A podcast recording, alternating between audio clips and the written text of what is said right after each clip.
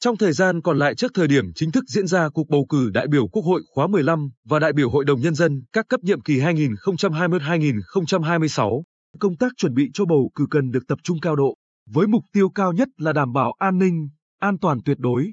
Trước diễn biến phức tạp của dịch bệnh COVID-19, số lượng cử tri tại các địa phương không ngừng biến động, do số liệu người phải cách ly để phòng chống dịch luôn thay đổi. Nhiều công nhân, học sinh, sinh viên trở về địa phương vì doanh nghiệp và trường học ở các tỉnh thành phố lớn tạm dừng hoạt động. Nghỉ hè sớm, theo Chủ tịch Ủy ban Nhân dân huyện, Chủ tịch Ủy ban bầu cử huyện phù Mỹ Lê Văn Lịch, tính đến trưa 20 tháng 5, toàn huyện có 134.149 cử tri tham gia bầu cử, tăng 1.147 người so với thời điểm báo cáo ngày 29 tháng 4. Phó Giám đốc Sở Nội vụ Trịnh Xuân Long cho biết, so với số liệu tổng hợp tại thời điểm ngày 29 tháng 4, toàn tỉnh đã phát sinh thêm hơn 3.000 cử tri. Đa số các địa phương điều chỉnh tăng, rất ít địa phương báo cáo số lượng giảm.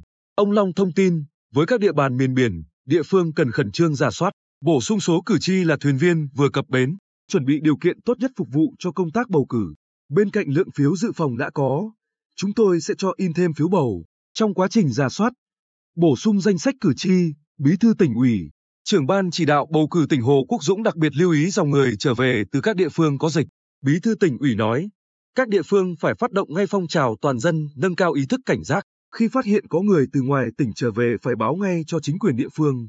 Người nào có biểu hiện nghi ngờ phải cách ly ngay lập tức. Địa bàn huyện Phù Cát có nhiều tài xế xe tải đường dài, hay đi qua các tỉnh phía Bắc đang có nhiều ca bệnh, nên hết sức tập trung cảnh giác. Chúng ta có thể làm rất nhiều việc tốt, nhưng chỉ cần một lần sơ hở là vỡ trận ngay.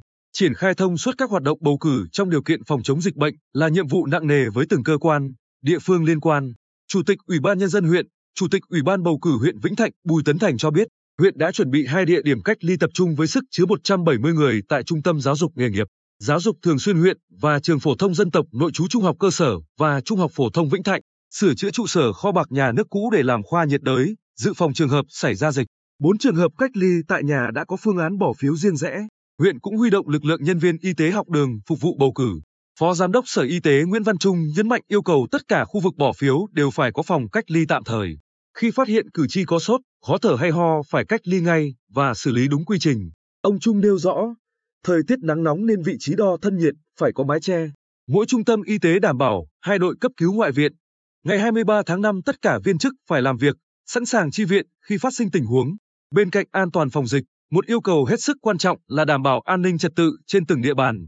Chủ tịch Ủy ban Nhân dân huyện, Chủ tịch Ủy ban bầu cử huyện Phù Cát Nguyễn Trung Kiên cho hay, tất cả các khu vực bỏ phiếu đều bố trí công an bảo vệ, trước bắt tình hình an ninh trật tự ổn định, nhưng toàn huyện xác định hết sức cảnh giác, không chủ quan. Về vấn đề này, Phó Chủ tịch Thường trực Ủy ban Nhân dân tỉnh, Phó Chủ tịch Ủy ban bầu cử tỉnh Nguyễn Tuấn Thanh nhấn mạnh, hệ thống chính trị ở cơ sở phải tích cực vào cuộc, nắm bắt tình hình để có hướng xử lý kịp thời. Lực lượng an ninh sẵn sàng đối phó, không để xảy ra tình trạng tụ tập gây rối. Livestream trên mạng xã hội, trưởng ban chỉ đạo bầu cử tỉnh Hồ Quốc Dũng cho rằng, càng đến gần ngày bầu cử, các thế lực thù địch càng ra sức chống phá, lôi kéo cử tri không đi bầu. Do đó, công tác tuyên truyền cần đẩy mạnh hơn nữa, đảm bảo tỷ lệ cử tri đi bỏ phiếu cao hơn nhiệm kỳ trước. Công tác bảo đảm an ninh trật tự phải được quan tâm nhiều hơn, không chủ quan, lơ là. Nhất là tại các điểm nóng. Không được xảy ra tình trạng tập trung đông người ở trụ sở cơ quan công quyền hay các khu vực bầu cử. Người đứng đầu ban chỉ đạo bầu cử tỉnh đặc biệt lưu ý, không được lấy lý do khó khăn về kinh phí hay nhân lực gì cả. Từ nay, đến ngày bầu cử phải bố trí lực lượng trực gác 24 trên 24 giờ tại các khu vực bầu cử.